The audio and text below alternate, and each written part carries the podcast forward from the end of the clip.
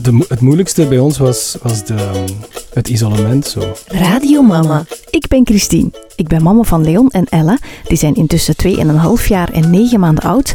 En dit is de eerste aflevering van seizoen 2 van Radio Mama. De podcast over ouder zijn van jonge kindjes. Dit seizoen wordt mede mogelijk gemaakt door Kinderbijslagfonds Infino. In deze aflevering heb ik Nicky van Hamel te gast. Hij is papa van een dochtertje en hij coacht met dedication vaders in het ouderschap. Hij vertelt wat hij van zijn eigen kind geleerd heeft.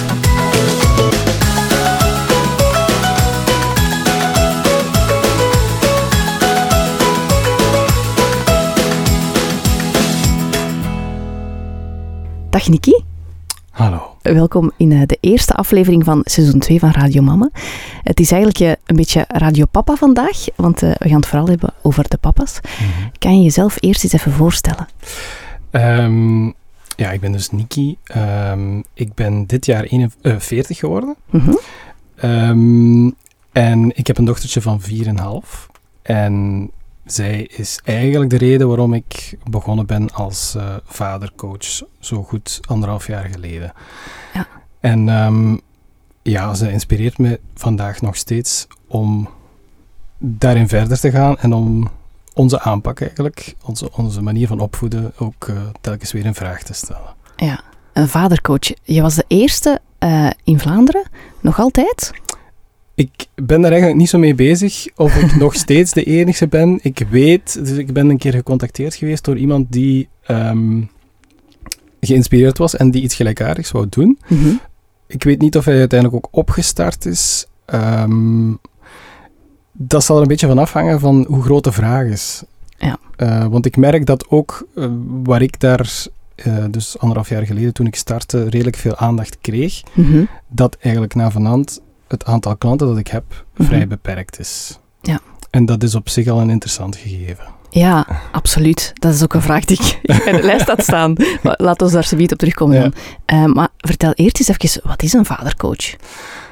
Ja, op een gegeven moment kwam daar zelfs zo'n term als daddy coach enzovoort. We- wat is een vadercoach? Ehm, ja, ik, ik, ik heb die naam ergens ge- niet geclaimd, maar ik, ik, ik ben daarmee naar voren gekomen omdat dat was een idee waar ik mee speelde vanuit mijn eigen behoeften in Mhm. der tijd. Ehm, toen mijn dochter jong was, toen, toen ze pas geboren was eigenlijk, het wa- mijn dochter was een huilbaby.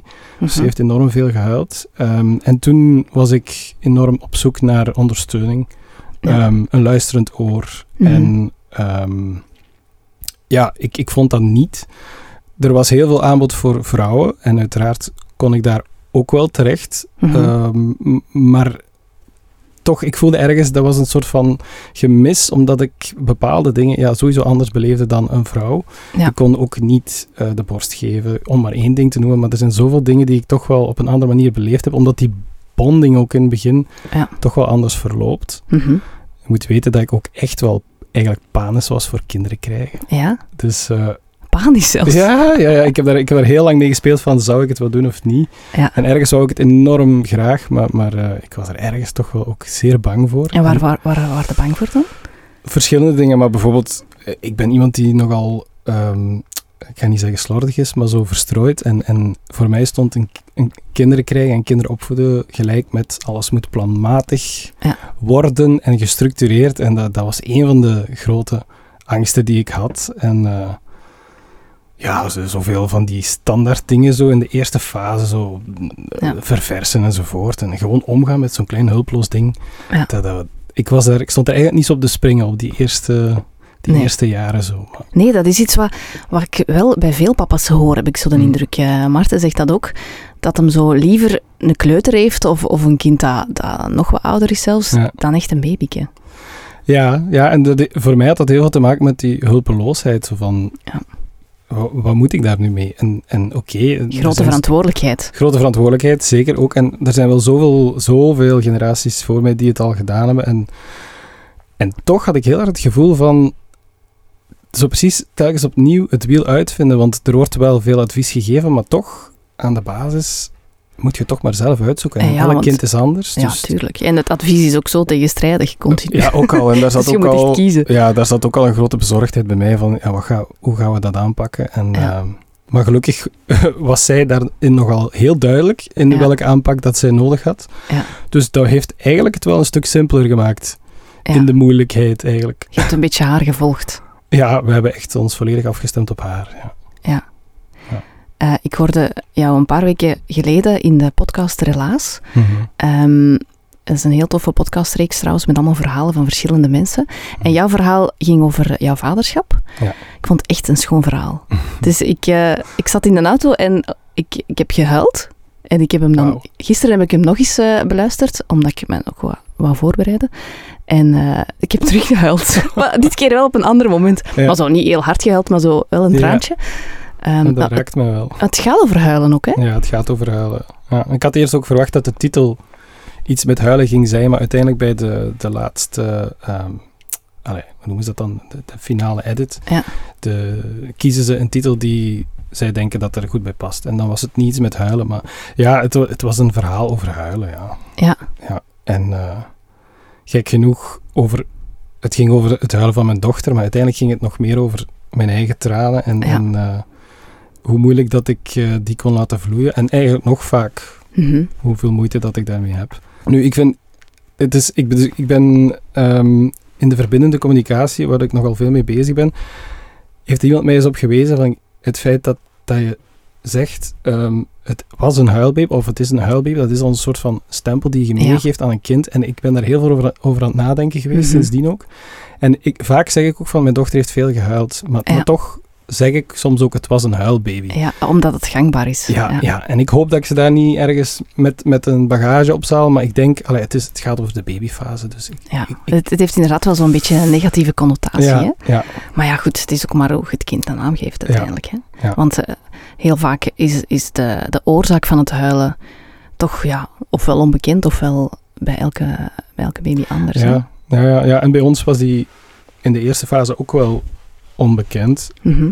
Nu de standaard eh, feedback is van, eh, ze heeft last van de darmkes. Dus, eh, maar ja, dat maakt onze rekening natuurlijk niet. En Dat is dan, normaal. Ja. Dat is normaal, maar er zit, er zit daar eigenlijk een heel verhaal achter, want ehm, de volgende fase is dan van, geef ze medicatie. Mhm. En ja, daar, daar had ik problemen mee Mhm. om dat te doen, omdat ik zelf een lange historiek heb van maag-darmklachten. En die zijn deels te wijten aan een lange periode van het nemen van zuurremmers. En wat geven ze nu net aan een kind dat last heeft van Ja. reflux en zo? Juist die zuurremmers die normaal gezien Ja. volwassenen ook toegediend krijgen en zo. Dus ik, ik, ik stond daar heel weigerachtig tegenover. Dus, en dan zijn we eigenlijk al als vanzelf in het alternatieve circuit terechtgekomen. Mhm.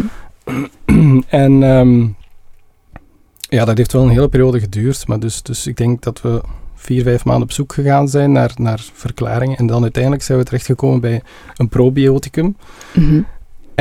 Toen was er eigenlijk voor de eerste keer echt verbetering merkbaar. Dus het had duidelijk ook wel iets te maken. Er was een medisch kantje aan. Ja. Ehm, maar toen de Het medische... zat wel effectief in de darmen dus. Het zat, het zat Ja. deels in de darmen, maar niet alleen dat. Want Ah, toen nee. de medische kant dan eh, verholpen was, Mhm. Ehm, toen huilden ze toch nog gemakkelijk mm, ja, vijf uur per dag, denk ik. De, het moeilijkste bij ons was, was de, ehm, het isolement zo. Ja. Omdat, ja, er zijn standaard manieren om te reageren op een, op een huilend kind. En dat strookte totaal niet bij wat, wat wij aanvoelden. Omdat ze Mhm. zoveel huilden. En wat zijn die standaard eh, manieren uit laten huilen? Ja, is dat wat je laat ze, laat ze huilen. ehm, eh, Ze zal wel eens in slaap vallen, ja. gewoon leg ze maar in bed en, en ze zal uiteindelijk wel ingeven. Maar als uw kind al allee, acht uur gehuild heeft en je Mhm. gaat ze dan huilend in een bed leggen, het voelde echt niet goed. Het voelde ook niet goed om, enfin, om er de hele tijd mee te staan, maar, Ja. maar het voelde nog slechter om, om ze te laten liggen. Om niks te doen. Ja. En ehm, Dus je bent zo verscheurd tussen ja, iets doen en niks doen. Zo. Nou, heel veel verscheurdheid do- do- door al die vraagtekens. Mhm. Niet weten wat er aan de hand is, niet weten hoe je ermee om moet gaan, Mhm. niet weten hoe je om moet gaan met de reacties van andere mensen die goed bedoeld advies geven. Ja. Eh, dus heel veel onzekerheid en twijfel. Ja. Ja. En wat was dan de weg die jullie uiteindelijk hebben gevonden of die, die jullie zijn ingeslaan? ja, dus via de homeopathie en, en, enzovoort kwamen we dan uit, en via ehm, een vroedvrouw die ook homeopaat was, kwamen we uiteindelijk terecht bij dus die, die ehm, probiotica. Dat was Mhm. een godsgeschenk. Dat gaat verbeteren. Ja, ja en, en dan eigenlijk helaas pas op vijf maanden, maar bon, dat was, maakt niet uit. Toen op dat moment was dat ook echt een godsgeschenk, dat boek van uh, Aleta Solter, um, De taal van huilen. En dan zitten we terug bij uh, Aware Parenting, waar, waar, je nogal wel een, een podcast aan besteed hebt, maar dat was ja. bij ons ook echt de redding, Mhm. omdat een stuk, uh, de Aware Parenting bestaat uit drie delen, dus hechtingsbevorderend ouderschap. Mhm. Um, daar zit een stuk bij rond um, helen van trauma Ja. uh, door felle emoties te uiten, zoals via huilen. Mhm. En dan democratische discipline, niet straf en belonen. Maar dus dat, dat luik omgaan met huilen, dat was het stuk wat toen op dat moment ons enorm trok. Ja. Omdat daar stonden echt tools in over hoe dat wij om konden gaan met zoveel huilen. Ja, een andere tools dan Ja. je gewend bent van de familiefeesten, zeg maar. Ja. Ja, en die tools, die, enfin, dus die manieren om ermee om te gaan, die bevestigden wat wij eigenlijk van nature Ja. aanvoelden en wat wij al deden. Ah ja, oké. Maar wij voelden ons abnormaal of, of, of Ja. zo van, dit is precies toch niet wat, wat we moeten doen. En dan kregen Mhm. we dat dus zwart op wit in een boek. En Dat het toch goed was. Een grote geruststelling. Ja. ja. En eh, kan je dat zo kort samenvatten van wat, wat was het dan precies dat jullie deden dat dat dan goed bleek te zijn? Maar voordien, dat is eigenlijk achteraf gezien is dat een hele grappige fase, maar voordien was er een, een periode van dus bijna vijf maanden waarin dat we de gekste dingen deden om Mhm. dat huilen te doen stoppen. En dat was dan Mhm. eigenlijk ook ehm, een beetje de focus van, van, van de interactie. Dus we waren bij haar constant, Mhm. maar de focus was op hoe kunnen we het doen stoppen. Ja. Vanuit het idee van, dat moet hier gestopt worden, zo. Ja. En, en dan komen we op dat punt dat dat dus niet meer nodig is. Dus dat was de grote Ze mag huilen. Ze mag Punt huilen, 1. ja. Ja. Ja. En dat, dat, dat heeft eh, de grote shift meegebracht. Dus we konden gewoon bij haar zijn en er moest voor de rest eigenlijk niks. Dat geeft eigenlijk al heel veel ontspanning. Hè? Ja, ik word er zelf wel rustiger van als ik, Ja. het, als ik het nog eens vertel. Want de, de periode ervoor was, was eigenlijk echt absurd als je dat achteraf beziet. Want ik kan daar echt enorm veel situaties en anekdotes vertellen over ja, Dingen die je geprobeerd ja, hebt. echt absurde dingen. Ja, je doet, je doet alles, hè? Inderdaad. In de, de aflevering in Relaas vertel je ook dat, ehm, dat het ook ehm, heeft ervoor gezorgd dat je jezelf beter hebt leren kennen. En dat je eigenlijk Mhm. zelf met je eigen huilen dus ehm, Ja. ook anders bent omgegaan. Ja, ik en mijn, mijn vrouw ook, we zijn onze dochter enorm dankbaar, omdat zij eigenlijk een paar dingen, wat we misschien anders binnen tien jaar of twintig, of misschien zelfs nooit, eh, zouden achtergekomen zijn, dat we die echt versneld gewoon op ons bord gekregen hebben. En we hadden, er, we hadden er maar iets mee te doen, Mhm. zo, zo van deal with it, want anders dan gaat het hier niet lukken. Zo. En, en Ja. het is niet dat het allemaal al opgekuist is, maar, maar het, is, het is eigenlijk dankzij haar dat we alle twee behoorlijk aan de slag gegaan zijn met een hoop dingen eh, waar wij mee zitten.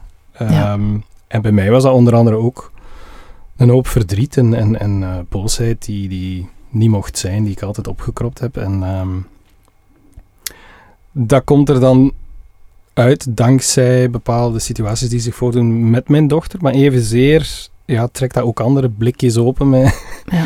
met dingen waarvan ik zelf niet wist van, oeh, van waar komt dat. Dus ehm, En heeft dat dan te maken met het besef van, oké, mijn dochter mag huilen.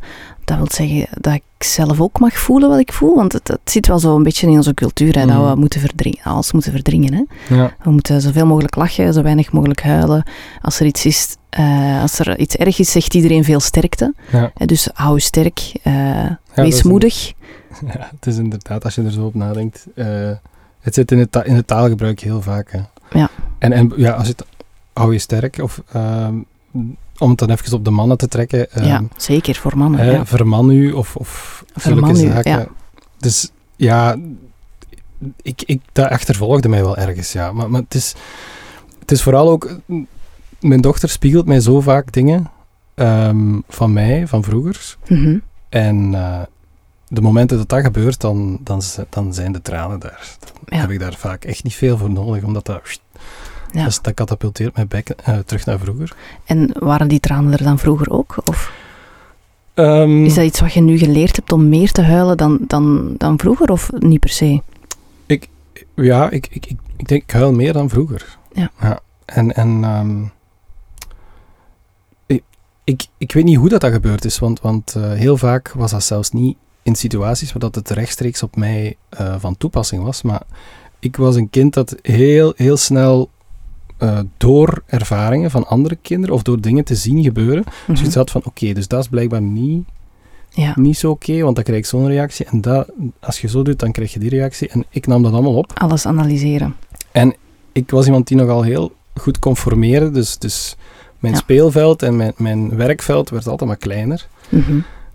En uiteindelijk kunnen dat zelfs bij, een beetje vergelijken met op eieren lopen. Dus dat was een heel, heel vermoeiend en stresserende plek om te zijn. En ehm, Je gedraagt de hele tijd zoals je denkt dat je moet gedragen. Ja. Maar niet Ja. zoals dat, wie dat je zei eigenlijk. Ja.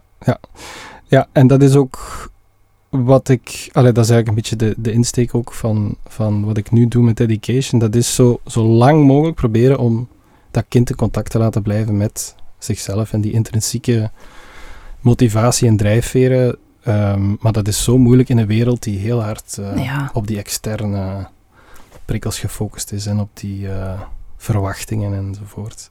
Ja. Dus dat, dat, dat is een beetje de drijfveer. En, en, ik merk ehm, dat elke keer als mijn dochter op een punt komt dat er dus een clash is van intrinsieke motivatie en externe factoren zo. Mhm. Ehm, eh, dus het wenselijke gedrag versus wat er in mij leeft. Ja. Op zo'n momenten dan, dan, dat is bij mij super intens. Dan, dan merk ik van hier, hier gebeurt het weer zo. En Ja.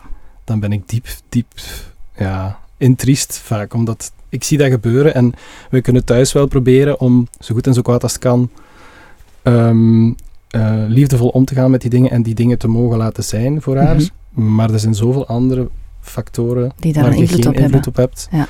Dus, dus vro- vroeg of laat eh, ja, komen ze daarmee in contact? komen ze toch mee in contact. En ik moet, moet denken aan een podcast van ehm, Jeroen van de Praktijkvader in, in Nederland. Dat is Mhm. eigenlijk ook... ehm, ik ben zelf het idee gekomen om vaders te gaan coachen, maar als ik dan begon te zoeken, dan zag ik dat hij dat bijvoorbeeld al deed. En Ja. hij zegt ook van, eh, ehm, de kinderen, dat is zo, dat is zo puur, dat is zo eh, perfect eigenlijk, dat kun je alleen nog maar kapot maken. Ja. En ik vind dat dus ook effectief. En we doen dat ook, hè? we Allee, doen dat de wereld doet Ja. dat, ik zal het zo zeggen. Ja. En dat maakt me soms heel triest. Ehm, en het is een utopie om te geloven dat, dat je een kind kan grootbrengen dat daarvan bespaard blijft. Nee, dat kan niet, hè. Nee. De- Al is het maar gewoon dat ze over straat lopen en, en verwonderd zijn door een vliegtuig, dat ze dat tien jaar later niet meer doen. Ja. dat zijn dingen die ze verliezen, hè. Ja, ja, dat, hè, ja. dat zijn zo, dat van die kleine ja. dingen. Ja. Maar inderdaad, we zitten in, in een, en zeker in de maatschappij, is het ehm, niet altijd zo gemakkelijk om emotioneel te zijn, bijvoorbeeld. Hè. Wordt, het eigenlijk, Nee. wordt er een beetje op neergekeken, Ja. zeg maar. Ja, er zit veel schroom op, als, als ik dan over mezelf spreek ook. Want in een ideale wereld waar ik ehm, geen schroom zou hebben en ehm, ook niet zozeer zou rekening houden met bijvoorbeeld, ja, in dit geval dan mijn dochter en mijn vrouw, zou ik bijvoorbeeld bloggen of, of eh, vloggen of wat dan ook over elke dag wat ik beleef gewoon Mhm, in het ouderschap. Ja. De- de- de- ergens heb ik daar zo'n beeld van, dan zou ik dat doen. mhm. Maar er zijn daar zoveel dingen die me tegenhouden. En dat is deels ook het gewoon daar leggen van, kijk, dit zijn de emoties die in mijn leven. Maar ook, eh, er zijn twee andere mensen in het spel, mijn vrouw en mijn Ja. dochter. En ik wil daar heel, heel ehm, zorgzaam mee omgaan. Ja. En dat, dat houdt mij ook ergens wel tegen. Maar ik, zeg, ik ga niet zeggen dat het één, allee, dat, dat stuk groter is. Ik denk dat het stuk, mijn schroom nog groter is hoor. Maar, maar dat maakt dat ik het uiteindelijk wel niet doe. Maar ik ben ervan overtuigd dat heel veel mensen daar wel ehm, iets aan hebben. En, en dat Ja. vond ik ook zo mooi aan die, die podcast. eh, ik ben haar naam vergeten, maar dus die, die Instagrammer met 30.000 volgers. Eva, Eva Tijtelaars. Ja. Ah, wel, dat vind, ik- dat vind ik knap. Dus eh, ik, ik zou Dat zij het wel doet. ja, Ja, ik zou dat niet kunnen. haar kwetsbaarheid tonen. Enfin, die kwetsbaarheid tonen, op, op mijn manier doe ik dat wel, maar dus, dus dan ook met, met, met foto's en beelden en zo. Ik, ik, ik zit daar ergens met iets van, ik wil dat voor mijn dochter zo, zo schoon mogelijk houden, die digitale lei zo. Ja. Maar ja, kijk, hier ben ik nu een eh, podcast aan het doen, dus, maar, maar ik, ik probeer daar toch... verder. Ja, ik probeer daar ergens zo'n beetje zo in te schipperen. Ja, ik, ik herken dat.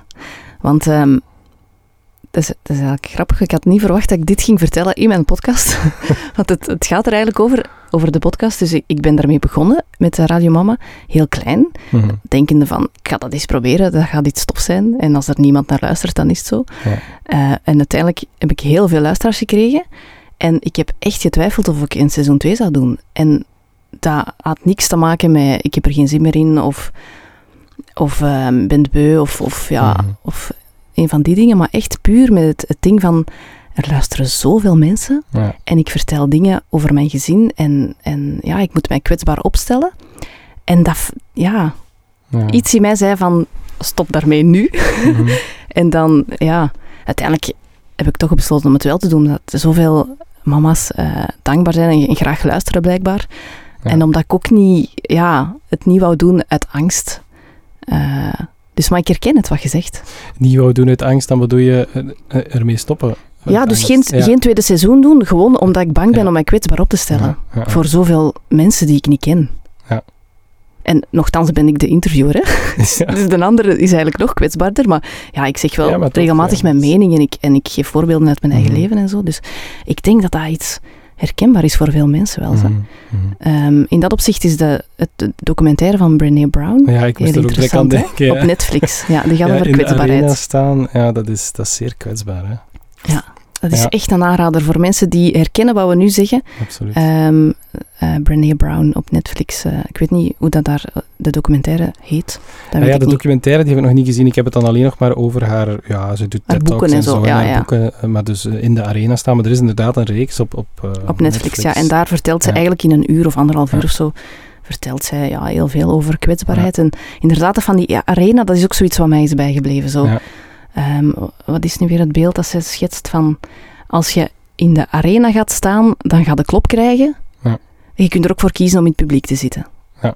Maar dan zit je wel in het publiek en staat je niet in de arena. Ja, En en dus- dat, is, dat is ergens een comfortabelere positie. Het is een comfortabelere positie, maar je, ja, je, ver- ja, je gaat geen grenzen allee, opzoeken of zo. Of, of allee, je verlegt je grenzen niet, Mhm, mhm. zo zeggen. Ja. Dat vind ik wel een heel helpend beeld van, oké, kies ervoor om met Radio Mama in de arena te gaan staan. En ja, dat er dan eens af en toe iemand een negatief bericht stuurt, Ja. dan moet ik er dan maar bij nemen. En ik krijg ook honderden positieve Ja. berichten. Ja, Wat is dan dat negatieve bericht? Dat gaat uit, hè? hangen, hè. Ja, dat is zo heel typisch, hè? Ja, en ik herken dat ook wel, want ik weet eh, op een gegeven moment in de, in de beginfase, als ik dan in de media kwam en op een gegeven moment, ik denk op een of andere, ja, in de comments van, van een van de artikels. Oh, dat mocht je niet lezen, joh. Oh, dat is verschrikkelijk. amai, en dat doe ik ook meestal niet, maar eh, ik kwam daar toevallig op uit. Dat, dat, dat- Ja, zeker zo die nieuwsites. Oh, op Ja. Facebook daar de, de reacties. Als ik Ja. die lees, dan denk ik soms de wereld is om zeep. ja, dat is heel confronterend. En ja, ik heb dat ook gelukkig wel kunnen parkeren, Ja. maar ehm, Dat, dat, is- dat is wel even slikken, hè? Oeh, ja, als je dat leest, dat kan ik me voorstellen. het is ergens ook wel... Het is precies iets dat sterker is dan mezelf, omdat ehm, ik heb de afgelopen anderhalf jaar heel veel gespeeld met ik ga ermee stoppen. Ja? Ehm, ehm, omdat het is natuurlijk ook een, het is een vrij onzeker bestaan en, en, Ja, zelfstandigheid. Dus daarom ook, ik, ik ben er nu uit, ik ga, ik ga dat in bijberoep doen. En ik heb een beetje meer Ja. zekerheid in de vorm van een halftijdse job ja. in vastdienstverband. Maar, maar ook dus die, wat jij beschreef van mijn, mijn podcast, van eh, dit, is, dit is te spannend of zo. Ja. Die- dat gevoel zo. En, en, en toch, telkens word ik er weer naartoe getrokken. En het is niet dat ik dan kik op dat in de kijker staan. Pas op, ik, ik doe dat ook wel graag om voor een, voor een groep iets te, te brengen. Maar het heeft meer iets te maken met... ehm, Het overbrengen of zo. Van, ja, het overbrengen van, vanuit een overtuiging van ehm, wij, wij gaan om met onze kinderen op een bepaalde manier die we van generatie op generatie hebben meegekregen. En we gaan ervan uit dat dat zo hoort te zijn. Mhm. Terwijl er een hele andere wereld is. En Ja. ik toevallig ben daar dan mee in contact gekomen, Willis Nilles. Ehm, er wordt ook zo soms gezegd, nieuwe tijdskinderen, de, kinderen die u zoiets in hun, in uw gezicht willen drukken. Zo. Mhm. En ik heb zoiets van, ik moet daar iets mee doen. Ja. Ehm, als, er- als er maar een paar ouders mee in contact komen en die daardoor hun, hun aanpak enigszins veranderen of, of, of durven dingen in vraag te stellen, dat is eigenlijk, dan ben ik al blij. Dingen, de- dingen in vraag durven stellen. Ja. En niet gewoon klakkeloos overnemen vanuit een blindelings vertrouwen op de vorige generatie of wat dan ook. Dan, dan, dan heb ik al zoiets van, dan was het Ja. de moeite waard. Ja. En dat is de drijfveer om te blijven verder doen. Iemand die bijvoorbeeld een bepaalde visie onderschrijft, Mhm. Ehm, ik zeg maar iets, een leerkracht of, of, of een kinderverzorgster of, of, of ergens in een bedrijf, wat dan ook.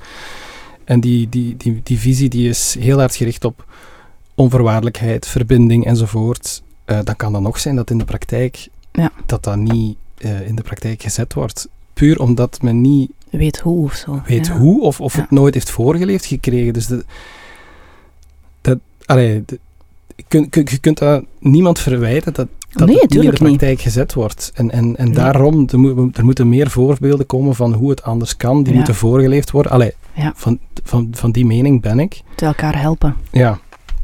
En ik, ik, ik vind dat heel confronterend, maar ehm, de, het feit dat we het niet voorgeleefd gekregen hebben, ehm, moet je het ook allemaal zelf uitvinden ergens. En is het belangrijk dat er wel mensen zeggen, zijn die kunnen tonen hoe het enigszins anders zou kunnen. Ja. Maar ik merk, heel vaak sla ik er niet in en ga ik toch terug in oude doen. En dat is puur Mhm. omdat, ja, er zitten daar, allee, hoe moet je dat zeggen? Er, eh, er zitten daar kwetsuren. Mhm. En, en eh, ik word dan soms teruggecatapulteerd naar dingen van vroeger die nog pijn doen. En dan schiet ik in oude doen bijvoorbeeld. Dus dus ik, ik ben meer en meer van mening dat je, je kunt bijna niet anders dan... Je moet daarvoor eerst in proces gaan. Vooraleer dat Met je... jezelf. Ja, voorale- en in treinen komen. Vooraleer dat je die onvoorwaardelijkheid echt aan de dag kunt leggen. Precies. Het is zo... Ja. En ja, dat kunnen we niet gewoon verwachten van iedereen. Van, kijk, je onderschrijft iets. Ja. Breng dat nu ook even in de praktijk. Dus ja... Het is niet zo simpel als het in de theorie lijkt. Nee, nee. En dan ben ik blij dat met die verbindende communicatie dat ik een zekere mildheid aan de dag kan leggen om, om dat ook te zien. Ja. Iemand die... Want, want allee, ik, wil er in geloven dat bijna elke ouder zijn of haar kind onvoorwaardelijk ziet. ehm, onvoorwaardelijk graag ziet. Maar, maar wat er dan aan communicatie en interactie met het kind in de praktijk gebeurt, dat is niet altijd zo onvoorwaardelijk. Nee. En toch zien, zien die ouders hun Ja, kind tuurlijk. En dat is ook Dus- maar menselijk, hè? Ja. en, en, en dus ze kunnen daar ook niet... Allee, mildheid is wat er dan bij mij opkomt. En dat is ook een die Ja. naar mezelf toe ook niet zo gemakkelijk is. Om, altijd die mildheid aan de dag te leggen. Oké, ik ben zo'n besef van... Oei, ik heb er hier... Echt, ik bak er niks van op dit moment. Eh, Ja. En dan zo direct die schuldgevoelens. En dan dat proberen milder in te zijn van... Oké, Ja. je hebt het nooit... Allee, Je doet je best. je doet je best. en het is niet dat je het voorgeleefd gekregen hebt. Dus... Die mildheid dat kunnen we allemaal goed gebruiken. Oeh, ja. Heb ik de indruk. ja. Ehm, dus jij geeft ehm, individuele coaching. Mhm. Jij geeft ook trainingen en eh, verbindend communiceren. Ja. En er eh, zijn ook vadergroepen, hè? Ja, ja. En wat is zo'n vadergroep precies? Dat is eigenlijk een, een deelcirkel en dat is iets wat je ook in, in verbindende communicatie heel vaak hoort Ehm, dus dat, of ziet. Dat is dus de opleidingen gebeuren vaak ook in, in een cirkel, verbindend communiceren. En, en, en dan wordt er op een gegeven moment is er een deelronde rond een bepaald thema. En, en bij de vadergroepen is het eigenlijk niet anders. Dus er wordt gedeeld en Vertellen. Ja. vertellen. En dus vanuit, vanuit ehm, eigen beleving Mhm. vanuit ik, eh, dus zich kwetsbaar opstellen en dan Ja. ergens tot een. het effect daarvan is vaak dat mensen gaan inzien dat ze niet de enige zijn Ja. die met dit of dat worstelt of, of, of zulke gedachten zit. Of, of, Mhm. ehm, maar het is niet alleen dat er daar negatieve dingen passeren, er wordt evenzeer Ja, ja, eh, positieve geapprecieerd wat er wel allemaal goed gaat. Dus, maar het is, het is een kwestie van delen en ehm, het is een, een plek waar advies welkom is, mits, mits het eh, gevraagd wordt. En eigenlijk Ja. anders is het eh, zonder oordeel gewoon luisteren. Ja. En dat is iets wat we helaas in de maatschappij vaak eh, niet meer vinden. Wat een kleine body body. Maar ja? Maar ja? Ja? Maar ja, maar ja, maar ja? Spreek jij deze taal ook? Mama's en papa's kennen ze als geen ander. En Kinderbijslagfonds Infino. Want Infino wil jouw kind en jouw gezin een handje helpen, zodat jullie samen in het leven kunnen groeien. En je kind zijn eigen plek in de samenleving kan vinden. En daarvoor moeten we natuurlijk dezelfde taal spreken. Op infino.be. Infino.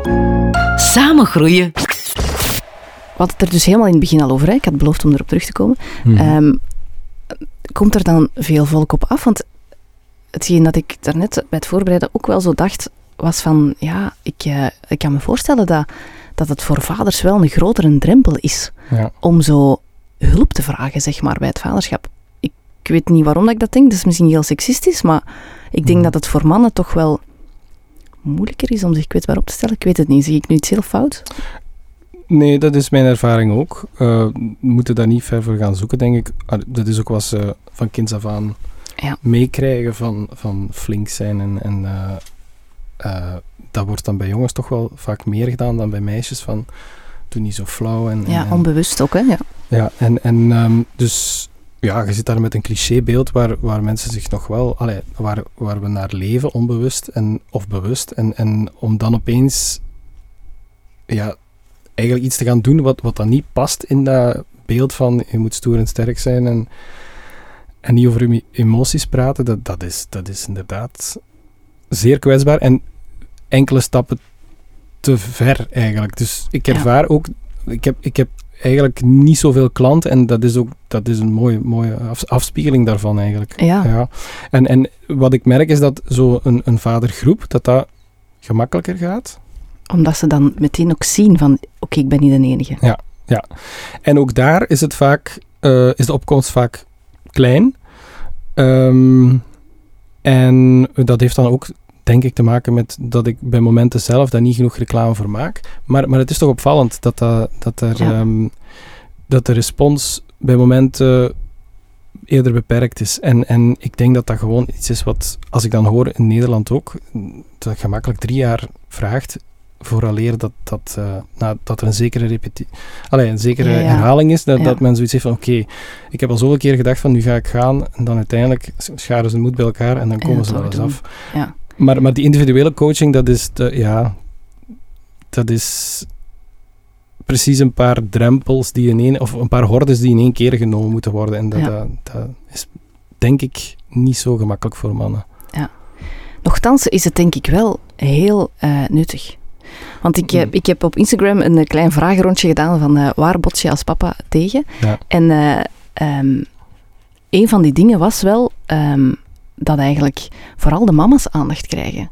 Zeker in het Mm. begin, hè, als een kindje geboren wordt, ehm, gaat er heel veel aandacht naar de baby. Eerst naar de baby, dan naar de mama en eigenlijk dan pas naar de papa. Of zelfs Mhm. niet naar de papa. Hè. De papa is de assistent, die eh, staat daar zomaar wat aan de zijlijn bij. Dat is zo'n beetje het beeld, hè, toch? Ja, ja, ja.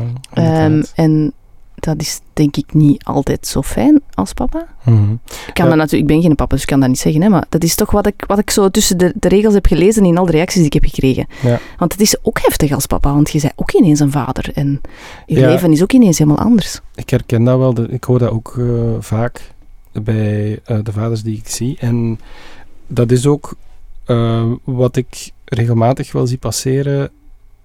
Ehm, bijvoorbeeld de Vaderklap, dat is ook een, een platform die eh, van alles doen rond vaderschap. En die ook een blog hebben, Mhm. waar vaders zelf kunnen schrijven. En ehm, daar passeert van alles. Maar, maar daar zie ik toch ook regelmatig dat thema terugkeren. Ook van, van ja, wij zijn eigenlijk evenzeer ouder. En, en een soort van. Een, er zit er zit ergens een soort van on, onrecht. Zo, zo van, en, en dat heeft ook. De, ja, in de communicatie zie je dat ook helaas nog wel heel vaak. Dat, dat die eerder gericht is naar de moeder. Ja. Ehm, dus dat, dat speelt zeker. Ehm, en wat, als ik dan naar mij persoonlijk ook weer kijk. Bij mij was het ook gewoon die. die allee, ik, ik zie het zo. eh, Dus een kind zit al negen maanden eh, in de buik van de moeder. Mhm. Dus die moeder heeft al negen maanden dat ze echt, eh, niet alleen mentaal, maar ook dus gewoon fysiek, Ja. contact maakt met dat Gehecht kind zijn, en, ja. en kan hechten en, en zich kan voorbereiden op dat, op dat idee van er gaat een kind komen. Ja. Maar bij mij bleef dat heel, iets heel vloe en iets heel, heel vluchtigs. Zo van, ja, oké, d- er gaat daar een kind aan komen, maar echt, ik kon dat echt niet vatten Nee. gewoon. Je voelt het nog niet of zo. Ja, je ik weet het wel, ja. maar je voelt het En nog ik niet. zie ja. het duidelijk ook, maar... Maar, ehm, ja, en dan... Dat is dan al de eerste daar. achterstand eigenlijk. Hè? Dat is een enorme achterstand, heb ik, zo heb ik dat ervaren. En dan is dat kind daar en dan... ehm, wat moet ik doen? Wa- waar, Ja. zit, waar is mijn plaats in dat heel verhaal? En oké, nu, doordat mijn dochter veel huilde, was dat iets duidelijker van ik kan hier wel degelijk mijn steen bijdragen, want anders werd mijn vrouw helemaal... Ja. eh allee, dan, dan, had ze dat, dan was dat super zwaar geweest voor haar. Het was nu al enorm zwaar. Maar ja, die, wat, wat is mijn plaats? Wat is mijn rol? Ehm, hoe kan ik me nuttig maken? Zo'n Ja. zo'n zaken, dat, dat, dat, dat komt dan allemaal, dat passeert allemaal de revue. En eer dat je dan die hechting hebt of je draai hebt gevonden met dat kind, ja, voor hetzelfde geld is dat ook die negen maanden die de moeder heeft nodig gehad, eh, of al heeft gehad, om, om, om aan de idee te wennen. Zo, of, Dus zo lang heeft het niet geduurd bij mij, maar Ja, ik kan ja, me inbeelden. Je begint al met een achterstand. Ja, Ja, en dan inderdaad ook die borstvoeding, zo die eerste weken zijn ze zo intens bezig met dat op te starten. Ja. En, en Ja, en daar kan hem, mijn vrouw vertellen want ik, ik ben zelf ehm, niet zo, zo ehm, ik volg de media niet zo op de voet, ehm, maar mijn vrouw vertelde dat ze vandaag of, of zo nog een artikel had gelezen over ehm, hoeveel moeders dat er een dip hebben, een behoorlijke dip hebben, na de geboorte van hun kind. En dat had dan blijkbaar ook iets te maken met borstvoeding geven en, en, en wat een belangrijke rol dat een vader daarin kan spelen om daarin te ondersteunen. En Ondersteunen, ja.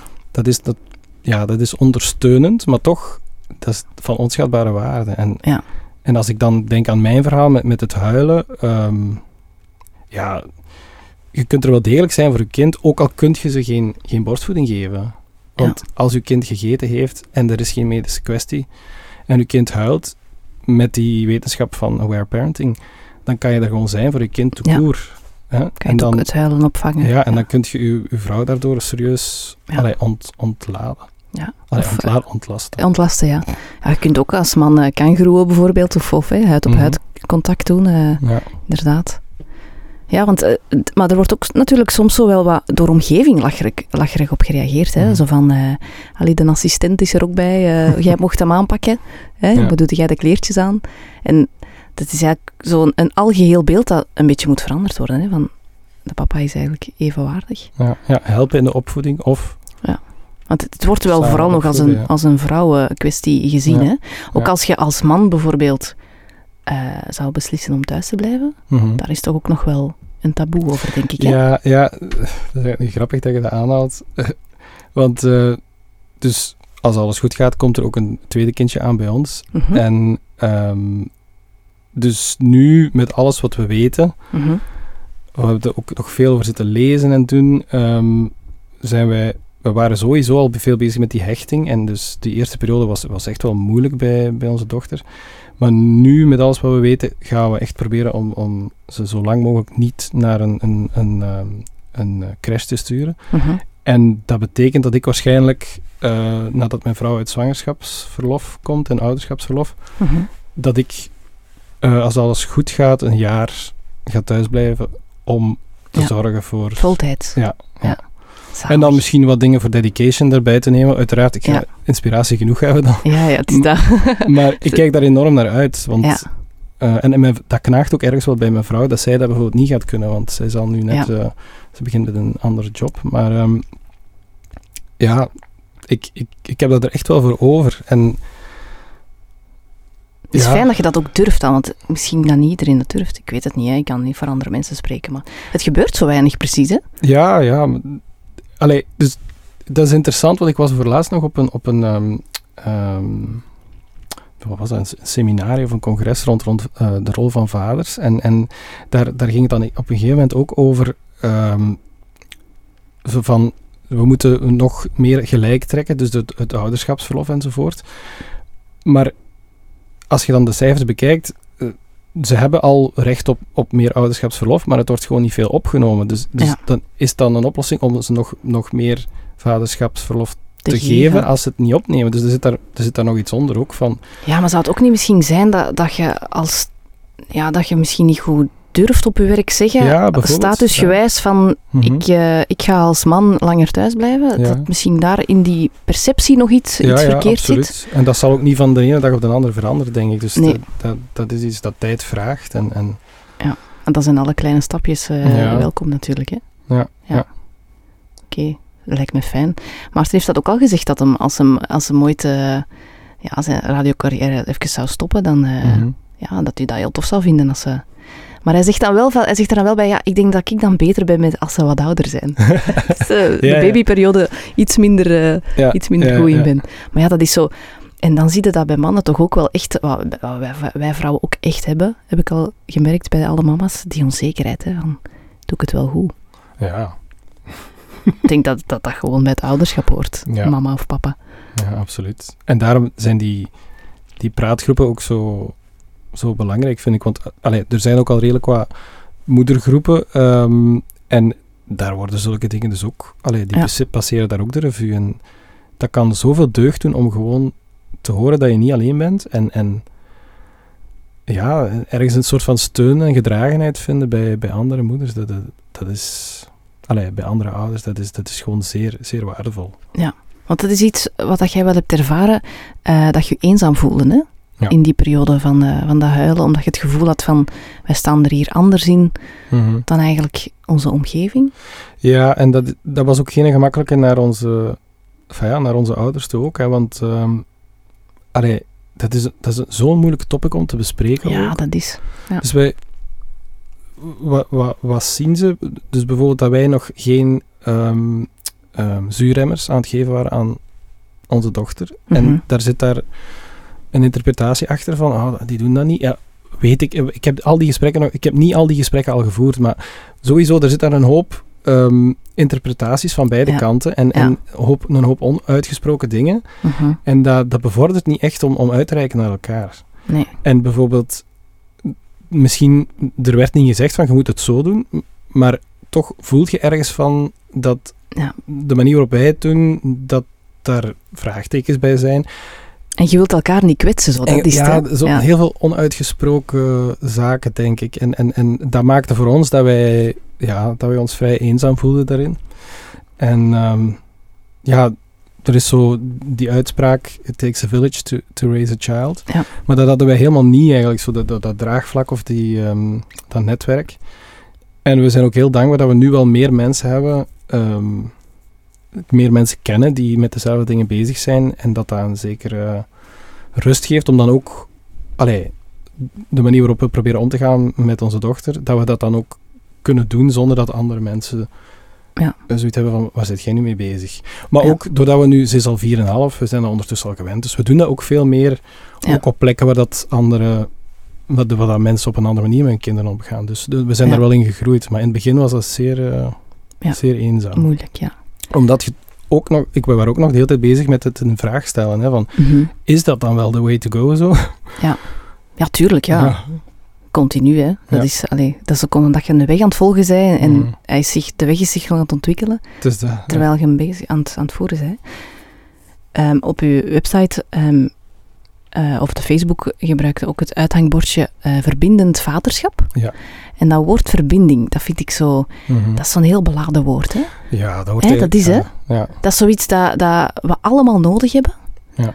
Maar dat blijkbaar iedereen mee struggelt om dat te bereiken, hè. Mhm. Toch Mhm. op een of andere manier is dat toch niet zo vanzelfsprekend om.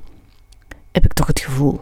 Misschien spreek ik alleen voor mezelf, ja maar en, en wat is eigenlijk ver- verbinding? Want ja, dat is ook dat is een hot woord. Hè. ja. Connectie, verbinding, Connectie, verbinding. hechting, zo die, dat zijn zo die, die drie eh, Het zit in, in dat woorden. straatje, ja, hechting. En, en, en ja, ik, voor mij heeft het heel veel te maken met onvoor, onvoorwaardelijkheid. Ja. En, en als die er is, dan, dan is de verbinding er ook. Terwijl als ik vanuit een, vanuit een ik verwacht nu iets van u en, en ik wil dat jij dat doet, eh, en ik bekijk het van mijn kant, van ik wil nu dat je dat doet en ik zie een gedrag dat dat niet meer strookt, dan, dan, Ja. dan is de verbinding eigenlijk ook weg. Dan, Ja. dan, Dan is dan het je- altijd ik en iemand anders, in plaats van wij. Ja, en dan, ga, dan kom je in een controlerende eh, energie terecht, waarbij dat je dan ah, bijna geneigd wordt om te gaan straffen en belonen, om alsnog het gewenste gedrag wat dat je dus vraagt, eh, te krijgen. En dat draagt dan ook niet echt bij tot de veiligheid. Dus, Ja. en waardoor dat die verbinding eigenlijk geleidelijk aan ja, Ja. stuk gaat, om het zo te zeggen. Dus verbindend vaderschap in, in, in, in dedication is eigenlijk eh, vanuit het idee van, van in het begin eigenlijk de, het kind de verbinding met zichzelf te behouden, te laten behouden. Ja. En ehm, ergens reflecteren over welke vader zou ik willen zijn voor mijn kind, maar dan u eigenlijk in de positie plaatsen van het kind, van hoe zou ik willen dat, als ik het kind was, dat met mijn vader met mij omgaat. Ja. Die uitdaging probeer ik aan te gaan om, om, om mensen daar rond te laten nadenken. mee te sturen. Ja. Ja. Ik las op uw website ook uw motto. En daar Mhm. stond: Het is gemakkelijker om kinderen te laten floreren dan gebroken volwassenen te repareren. Ja, ja. ja dat, dat- dat, dat blijft voor mij nog altijd, dat vat zo'n beetje samen wat dat ik, Ja. Wat ik wil doen met dedication ook. Omdat, dan spreek ik vanuit mijn, enfin, vanuit mijn eigen gebrokenheid, maar ik eigenlijk, dat brengt weer een heel ander thema erbij. Trauma, dat is ook zoiets dat, als we zeggen trauma, dan, dan, dan denken we direct aan een sterftegeval of zo, maar wij mensen zijn allemaal getraumatiseerd door, door, Mhm. door dingen die we hebben meegemaakt in Ja. ons leven. En dat, zijn, dat kunnen kleine dingen zijn. Hè? Bijvoorbeeld, eh, uw, uw, uw konijn dat gestorven is eh, en dat je niet hebt kunnen verwerken, dat kan, dat kan Ja. ook een trauma zijn ja, voor een kind. Ehm, maar dus zo zitten we vol met, met, met, met gebrokenheden. En, en ehm, het, is, het is gemakkelijker om een kind, zoals ik dat zei, eh, dat is eigenlijk al perfect. En, en, en, en een soort van zelfsturendheid zit daarin. En doordat het kennis maakt met de, de volwassen wereld, Mhm. wordt dat dus meer en meer, worden daar hoekjes afgekapt. En uiteindelijk wordt dat, proberen ze dat in de pas te laten lopen. En dan ja, maak je dat eigenlijk dus stuk. En de meeste volwassenen uit de generaties, dus wij nu bijvoorbeeld ook, al de vorige generaties, de meeste mensen zijn gebroken omdat ze zodanig veel moeten conformeren of, of, of eh, te maken gehad hebben met straffen en belonen enzovoort. En, en wat wij kunnen doen is zoveel mogelijk hen een, een, een omgeving bieden waar dat ze Veilig zijn. veilig zijn en, en dus zelf dingen kunnen ontdekken, mogen experimenteren, eh, dingen voorgeleefd krijgen. In plaats van te zeggen, je moet het zo doen, leef het voor. Ja. Wat super moeilijk is, hè, want ook daar vaak hebben we het weer niet geleerd. Dus dat ja, ja, vraagt en doe weer het aan zelf ons, niet zo. Ja. Dat vraagt weer aan ons, ga, ga het maar uitzoeken, hè, hoe, hoe dat je het dan wel zou willen. En doe het, in plaats van te zeggen, ik wil dat je het zo doet, doe het zelf. Ja. Veel geloofwaardiger, en dan krijgt het kind te zien hoe het anders zou kunnen. Maar dus daar zit daar een heel, heel... Een kluwe achter van... eh, Dat is echt een clue. Ik was net hetzelfde aan het denken van. Het is eigenlijk... Het is allemaal zo... Het voelt zo logisch voor mij, maar toch is het zo ingewikkeld, hè? Ja, ja, Maar ja. het is, het is eh, heel boeiend, vind ik. Want ik, ik, krijg ook vaak te horen van... Of, of ja, misschien... Zoals dat je net ook zei, misschien is dat percepties. Hè? Dat je Mhm. denkt van, mensen gaan nu dit denken, maar dat ze dat helemaal niet denken. Maar ik heb soms het gevoel dat mensen denken... ehm, en soms ook wel zeggen ze van, ja, met ons is er toch niks mis. Ik bedoel, wij Ja. zijn allemaal ehm, in een bedje heel de nacht door laten huilen geweest. En Ja. eh, wij zijn allemaal in de kleuterschool gedropt eh, en we hebben ook maanden geweend daar. En wij zijn toch oké. Mhm, mhm, En ik heb er wel even over moeten nadenken, want ik ben inderdaad wel gelukkig. mhm. Maar toch denk ik dat we allemaal wel iets hebben waar dat we ja, emotioneel zo toch ja, iets aan overhouden. Zo, allee, Ja. dat klinkt nu heel zwaar, hè? Maar ja. dat klinkt... Enfin, dat, Ik bedoel het van zo- daarnet ook. Ja. ik bedoel het niet zo zwaar. Nee. Ik denk eerder zo, we, zijn toch, we vinden het toch allemaal wel moeilijk om ons emotioneel eigenlijk open te stellen. Mhm, mhm. Denk ik, hè? In, in onze, ehm, onze generatie en zeker ook de generaties voor ons. Ja, ja. Ja, absoluut. Ik, allee, ik moet ook denken aan, aan hechting. Eh, ik las over laatst ook ergens nog hoeveel, hoeveel mensen dat er onveilig gehecht zijn, volwassenen. Ja. Dus dat, dat heeft ook een enorme invloed op, op hoe dat we zelf onze kinderen weer gaan grootbrengen. En, en Ja. dat, we zijn daar zo goed in om die dingen te verdringen ook, Ja. dat we daar niet eens bij stilstaan. Maar bijvoorbeeld Nee, nee, het, feit, is, ja. het feit dat iemand rookt, of het feit dat, bijvoorbeeld, ik spreek over mezelf, als het mij niet gaat, ik ga eten. Ja. En dat, dat, dat speelt mij bij momenten echt parten, maar dat is, dat is in aware parenting noemen ze dat een controlepatroon. Mhm. Kinderen gaan die ontwikkelen om weg te vluchten van hun emoties. Ja.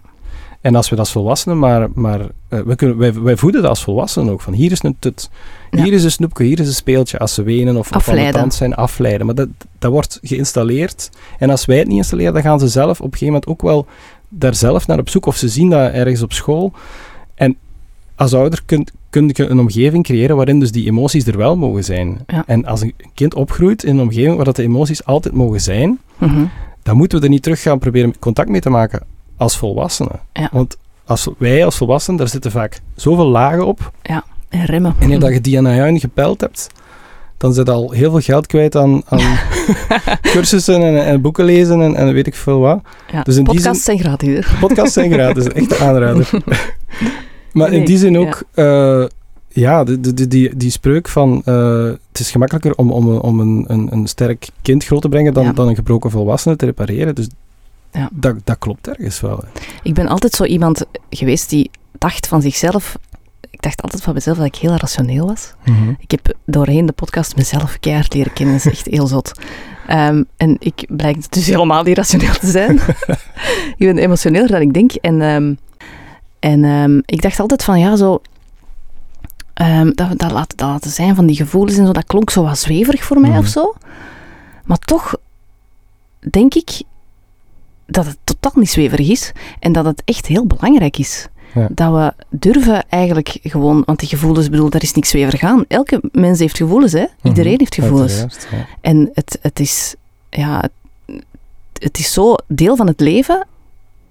En het is, denk ik, belangrijk dat we dat leren om dat, om dat toch toe te laten. Want net het feit dat ik zeg van, ik ben bang dat het zweverig is, Ja. dat is weer die cultuur van, het mag er niet zijn, Ja. want als het er is, dan is het niet oké, dan is het zweverig en zo verder. Ja, ja. Ja, en, en, en stel je voor dat je, dat je groot gebracht wordt in een omgeving waarin dat ouders voorleven. Van, hmm, Ja. Ik heb hier nu het gevoel... Enfin, dus dat, dat het echt wordt voorgegeven van, kijk, Ja. ik voel nu echt, echt boosheid. En, en Ja. dat die er mag zijn en dat je dan ook voorleeft van achteraf van, ah, maar weet je wat er eigenlijk onder die boosheid zit? Nu heb ik het pas door. Daar zit een diep verdriet onder, omdat... Ja. En dan de behoeftes benoemen die achter dat, achter dat verdriet zitten. Dan toon je ook aan een kind van, het gaat hier niet om die boosheid. Er zit daar iets onder, iets wezenlijks wat, wat vaak gewoon niet getoond wordt door mensen, maar dat Ja. zit daar wel. En het is oké om dat te tonen. En het is oké, ja. ja. want vaak het ventileren van de emoties zorgt ervoor dat het, dat het heel hard in kracht vermindert. Ja, En daar zit denk ik de sterkte. zijn, Want ja. als jij boos bent, ook als volwassene of verdrietig, Mhm. en je steekt het weg, dan gaat dat, dan gaat het alleen maar groter worden. Ja. En ik geloof ook echt dat je dan ook sneller ziek wordt en zo. dat is echt iets wat ik geloof. En als je, als, je het, als je erover kunt ventileren, dan is het veel minder de emotie op zich. Dan zijn Mhm. je minder boos, dan zijn je minder verdrietig. En dan is het eigenlijk, poef, hè, dan verdwijnt het zo'n beetje. Dus Ja. het is zo belangrijk, dat ventileren. Ja. En dat van dat voordoen vind ik ook wel tof dat je dat vertelt, want dat merk ik ook wel bij mijn zoontje. Eh, wij zijn daar dus nu wel heel hard mee bezig, met zo echt de, de emoties te leren en zo. En, en Mhm. te, allee, om te laten weten dat dat oké is en dat het altijd passeert. En ehm, onlangs was ik zelf aan het huilen. Ja, ik weet al niet meer waarom. Het was iets, iets onbelangrijk, denk ik. Ik had een ruzie gehad of zo. En eh, hij was in de kamer. En eh, hij kwam op mijn schoot zitten. En hij zei, "Ah, mama, verdrietig. En dan zei hij hem, een kusje geven? Want dat doen wij, dus als hem zich heeft pijn gedaan, hij is verdrietig, Ja. dan geeft hem de plaats waar hem pijn heeft, hem geef een kusje en is het beter. Beter, zegt het dan. en dus ik kwam op mijn schoot zitten en hij zei, mama, verdrietig. En dan een kusje geven. En dan gaf hij mij een kus en zei, Peter. en dan moest ik natuurlijk lachen, Ah, ja. want ja, dat was zo Ja. ontwapenend. eh, dat hij, hij zag me dan lachen en zei, ah, Peter. en dan ging hij van mijn schot en ging hij zo verder spelen. en dat was zo, Ja. zo, zo'n eenvoudig moment. En Mhm. dat, ik, vond dat echt, ja, ik vond dat echt prachtig. dat is echt, ja, dat maakt mij heel blij, zoiets. Zeker. Ja. Ja. En, en allee, uiteindelijk kunnen ze het al, hè? dus het leven van hun emoties, het uiten van hun emoties. Dat vind ik ook zo mooi. De, zeker in de fase dat ze nog jong zijn, dan bewoorden ze zelfs ook wat er, wat er in hun hoofd omgaat. Dus je krijgt, je krijgt echt een inkijk in hun hoofd. Ja. En op een gegeven moment beginnen ze dat te internaliseren en, en krijg je Ja. die stemmetjes niet meer te, te horen. Mhm. En bij ons volwassenen zit dat- zijn dat allemaal gewoon stemmetjes die we vaak niet eens meer doorhebben, dat we, dat we ze nog zeggen tegen ons. En als een kind van jongs af aan heeft, heeft, heeft eh, ervaren dat dat er mag zijn als het luidop doet, Mhm. En ze komt dan in de fase dat het geïnternaliseerd wordt, en ze, ze, heeft, ze voelt zich nog steeds veilig, om toch hè, die emoties te laten zijn bij u, dan, dan kun je samen gaan, gaan graven naar, oké, wa- wa- wat, leeft er, wat, wat gebeurt er nu bij u? En dan Ja. heb je de kans dat je kind zal blijven uitreiken naar u als het zich, ah, als het zich niet zo goed voelt, bijvoorbeeld. Terwijl als die emoties van in het begin altijd afgeblokt worden, Mhm.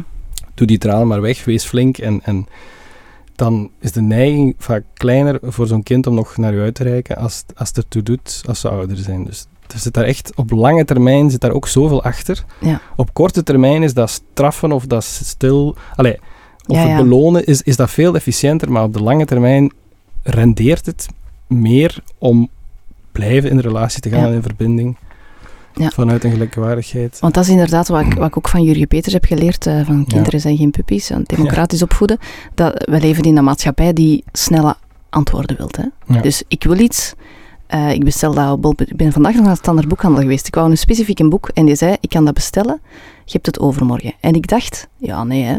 bol.com brengt mij dat morgen. Ja. Dus je wilt iets, je krijgt dat morgen. Ja. Eh, je wilt iets, je wilt dat eigenlijk nu. Ja, En- instant bevrediging. Ja, voilà. En zo is dat inderdaad ook met als je ze gaat straffen of, of belonen, dan gaat ze, gaan ze sneller eigenlijk doen wat je wilt, maar intern eh, is het eigenlijk niet het juiste proces of zo om, om ervoor te zorgen dat ze het om de juiste reden doen. Ja, ze, ze gaan het ook doen omwille van het gevolg van hun gedrag. Als ik dit gedrag stel, dan, dan levert mij dat op. Maar ze, er is geen ehm, ze, ze gaan niet bezig zijn met wat, wat heeft het gevo- voor gevolgen voor de andere personen die betrokken zijn bij, bij de situatie. Bijvoorbeeld als ik, als ik iemand sla en, en, en ik zeg eh, dat mag niet, want anders dan straf ik u. Ik ga, ik ga niet meer slaan omdat ik anders gestraft ga worden. Ja. Maar ik ben niet bezig met, als ik iemand sla, dan kan ik daar iemand anders pijn mee doen. Ja. En dan, dan is die verdrietig en weet ik veel wat. Dat, dat zit er allemaal niet achter. Dus je creëert heel individualistische mensen. Ja. Eh, ten opzichte van iemand die meer bezig is met wat zijn de natuurlijke gevolgen van, van, mijn, van mijn daden. En, en echt besef van, oké, dit heeft gevolgen voor andere mensen. Dat, dat, is ook weer lange termijn, heeft dat groot verschil in, in hoe dat die mensen in, in, in het leven staan. Hè? Ja, absoluut. Ik heb op de indruk, maar misschien is dat ook fout, ehm, maar dat er meer mogelijkheden zijn voor mama's om begeleiding en steun te zoeken. Er zijn heel veel com- communities eh, op Facebook, heb je groepen, ehm, mama WhatsApp groepjes, zijn er ook heel veel, Ja. heb ik de indruk. Ehm, dat, er, dat er minder zijn voor mannen. Is dat zo? Of, of is dat gewoon omdat ik misschien daar niet naar, per se naar zoek of zo?